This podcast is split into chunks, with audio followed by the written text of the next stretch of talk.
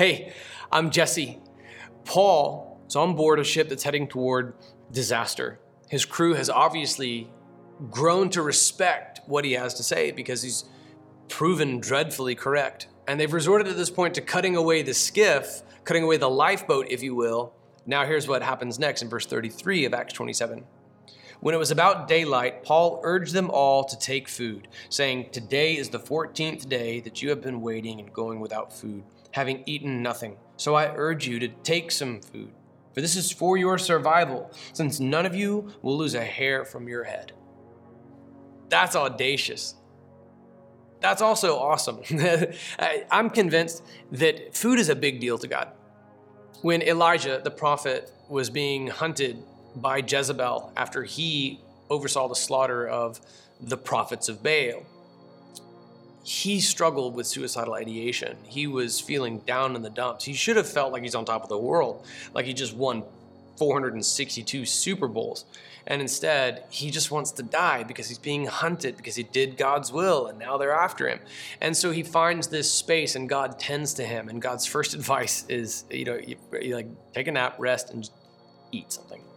And then when, when Peter is restored by Jesus on the beach, it's okay, eat something. And then when we are in heaven and there's a wedding feast, you know, this we, we get to heaven, the, the God has redeemed creation forevermore, we're going to eat something.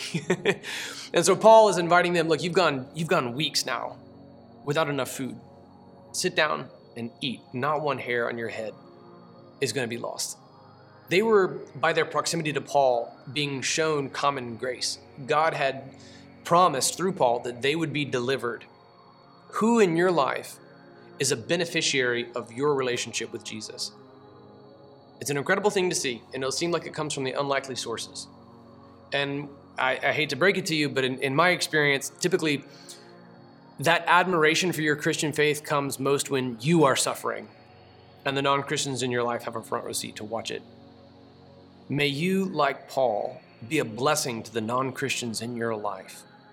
Sit down, eat. Not one hair on your head's going to be going to be lost. Eh, like, sit down, eat with me. Hear, hear the gospel from me. There's a way for you to be saved, not only from the coming shipwreck, but in the eternality of your very soul.